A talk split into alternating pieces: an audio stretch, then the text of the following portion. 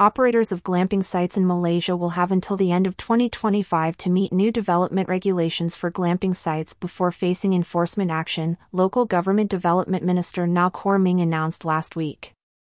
Minister Nga stated in an exclusive interview with Sin Chew Daily that the moratorium period for existing operators of glamping sites who do not meet development conditions is until the end of 2025. He added that after the grace period ends, enforcement action could be taken on operators who fail to submit applications. For regular camping sites, the grace period extends until the end of 2026, as reported by Malay Mail. The announcement came ahead of the minister bringing a new set of guidelines for campsite operators before the cabinet last week.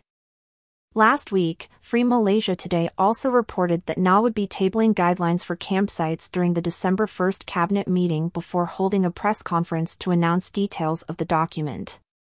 The guidelines aim to close loopholes in current regulations and require campsite operators to renew licenses annually. Nga explained the goal is to provide assurance to the public. For sites in high-risk areas near water or on slopes, Nga cautioned that if the technical report showed that the location is a high-risk area, they should carry out business based on their conscience and shift. He stated that he would not legalize such operators. The grace period and new guidelines follow the deadly landslide at a campsite in Batang Kali, which took the lives of 31 people.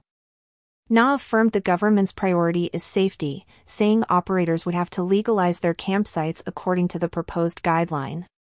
Nga also highlighted plans to shorten the high-risk campsite licensing process from 32 days to 14 days by 2024 to 2026 through a streamlined one-stop application process. Consultation with technical bodies would still be required for risky locations. During the grace period, Nga indicated the government could assist with basic infrastructure like roads since many sites are in remote locales.